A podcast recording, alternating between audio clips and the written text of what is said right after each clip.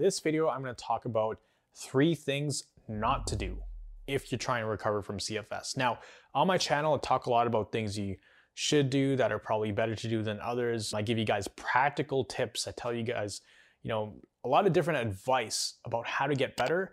Not too often do I tell you guys what um, not to do. So this video is specifically three things not to do if you have CFS. Now, when I was sick for about four and a half years, I tried everything under the sun. And, you know, if I just knew these three things, then it would have helped me a lot on my journey because I wasted a lot of time running around trying to recover in so many different ways. And there were just, you know, when I think back, there was so much wasted time and energy. So hopefully with this video, you're able to save months, if not years on your journey so that way you can cut through all the the noise and the BS you know in this industry and then especially with CFS and you know get to the point and really be able to focus on the right thing. So let's start with number 3 and that is trying to look for fixes. And I was in the same boat as you if, if you're someone who's constantly trying to look for fixes right now and that makes sense you know in the beginning when we first get this maybe for the first few months or the first couple of years we are searching for everything because we probably didn't even know what CFS was. We didn't know it existed. All we knew is we felt absolutely brutal. And I went to family doctors, I went to emergency several times, I went to endocrinologists, naturopaths, neurologist, cardiologist. I had to wear Holter monitors a couple times. I got x-rays, CAT scans, MRIs, nerve conduction tests. They tried different medications on me and all these things were not working, but I was continuing to go down this deep, deep rabbit hole. And I was searching for alternative medicines. I was searching for, you know, help from all these different doctors around my city. And I was looking for all these fixes. And after a few years, I realized I'm like, okay, this is this is not helping me. In fact, I'm only getting worse, but I'm spending thousands upon thousands and so what I wish I would have done back then is, you know, found a good reputable source, people who have recovered from CFS who are in my position. And if I could do what they did, that would have saved me a lot of time. But back in the day, there wasn't a lot of that information around. So that is definitely something that I would would do differently is, you know, stop trying to look for these fixes, especially quick fixes, especially things that sound too good to be true. And I would try to stick to one or two main things or follow, you know, one or two specific people and listen to everything they had to say. So I'm not getting all these conflicting beliefs and concepts and frameworks. And it just gets really, really confusing. I would have stopped looking for all the fixes and just stuck to one path. Because if you think about all the time and energy that's used, imagine you're, you know, you have someone in the center over here. So this is the, this is person, right? You're going over here to look for a solution. That doesn't work out. So you go back to where you were. You run over here look for a solution. That doesn't work out, back to where you were, look over here. And then at the end of the day, look how far you've run. You've run like back and forth so many times, but you end up back at square one. And it's just, you know, all that time and energy is has just gone down the drain. Of course, in the beginning, you do need to do a lot of testing and see a lot of people to cross things off the list. But you know, when you're getting test results back and they're not finding anything and they've literally checked almost everything and they, they can't find anything, then that's how you know this is like a, a nervous system issue. So it's not a bad idea to go get a bunch of these things tested, you know, as much as you can just to rule out any possibility of it being some hidden thing that you have. But if you have gotten a lot of tests done, there's a very, very high chance that you know you have a nervous system issue and that's what's causing the CFS. So moving on to number two, it's waiting to get better or waiting for the storm to pass. Now, for a normal person, when they feel tired, you know, what is the first thing they think of doing? Rest. Of course, it's rest, right? If they injure themselves or hurt their leg, what heals it? You know, going to physio maybe, doing the right things, the right treatments for it, but also time. Time heals that. What I didn't realize is that with CFS, you have to do a lot of neuroplasticity work and you, you cannot just wait it out. Time is not something that solves this. And how I know that is because at my worst, about four years into my illness, I had to go live with my grandparents because I was very, very sick. Could not feed myself, could not go to the washroom by myself, could not bathe, could barely even brush my teeth sometimes or lift up a spoon to my mouth. It was bad for about six months. So I pretty much stopped working, stopped everything I was doing. So physically and emotionally and mentally, there weren't things in my life that would you know, you, that you would think would trigger me, that would cause me a lot of stress. So I was in bed 99.9% of the time, not moving at all, um, not doing anything, not listening to music, not doing much, and I was getting worse. Because my idea when I moved to my grandparents' house was that, okay, if I could just spend enough time here, time will heal my body. So let me just kind of weather the storm, wait it out.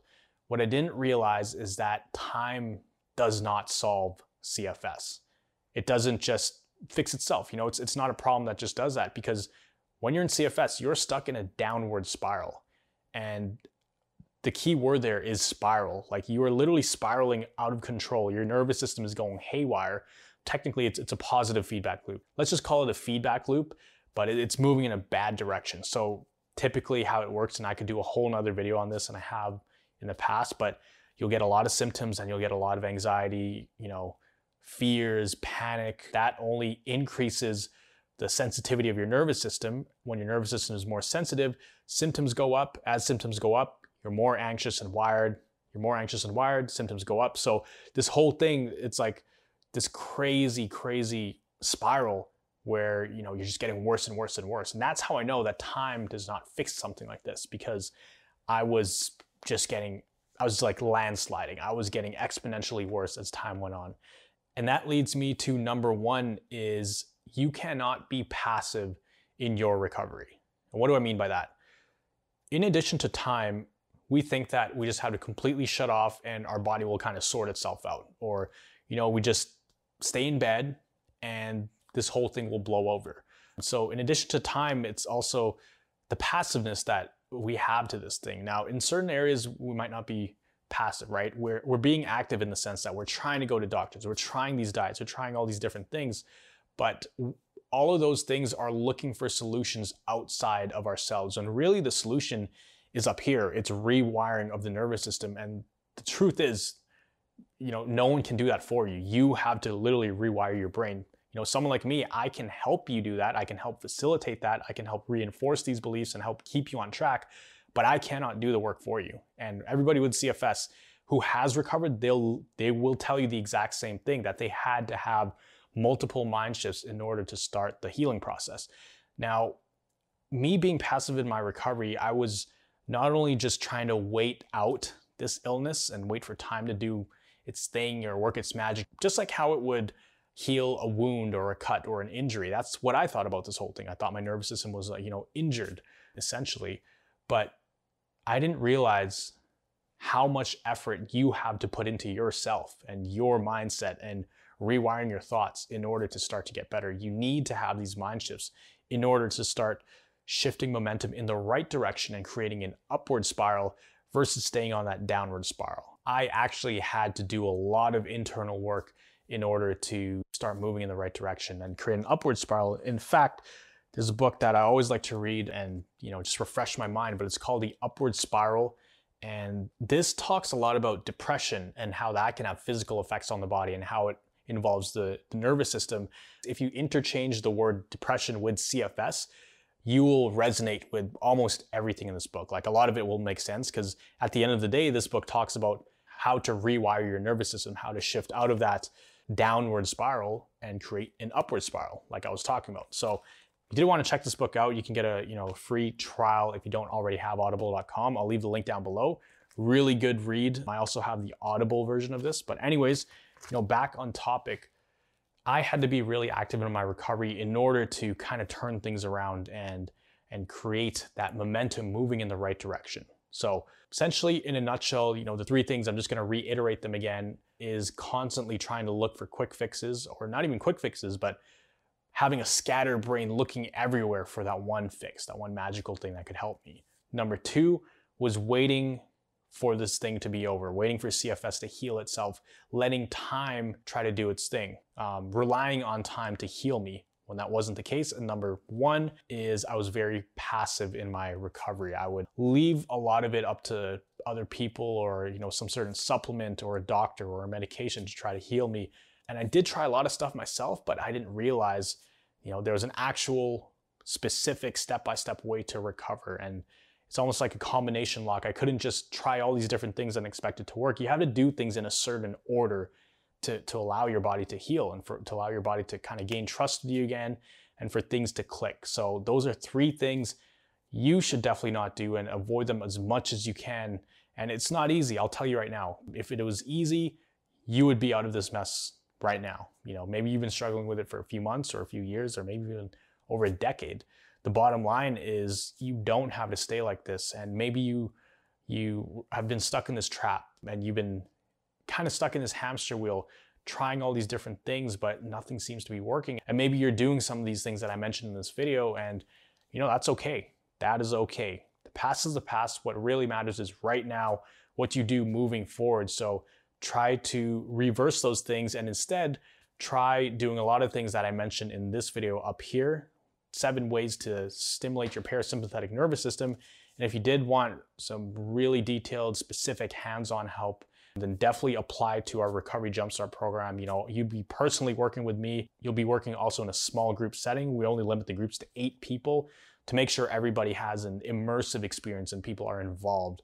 And so far, you know, we, have been able to help a lot of people improve. We even helped one person, you know, get back on her feet. She's working again. Another member is now making a lot of music. It's something that he's very passionate about. And, you know, at, at, the beginning of the program, he was hesitant to pick up the instrument. And, you know, we encouraged him to just try five minutes a day. And then that led to writing lots and lots of songs. And, you know, other people are having lots of mind shifts. And it's really that group environment that helps you. So if you needed some extra help, some extra hands on deck for your journey, if you're really, really ready to commit and buckle down and, you know, do this thing right once and for all, just make sure to hit that link down below. You can apply, see if you're a good fit for the program. It's by application only. So just because you apply doesn't mean you're guaranteed to get in because we want to make sure, you know, you're the right fit for the program. But of course, you know, if you're watching this right now, then you're probably somebody who's pretty serious about wanting to get better. I mean, who wouldn't want to get better? So if you like this video, make sure to hit that like button, comment down below, and subscribe if you haven't already. And just remember, you are just one mind shift away from living a life with thriving health. I'll see you guys in the next video.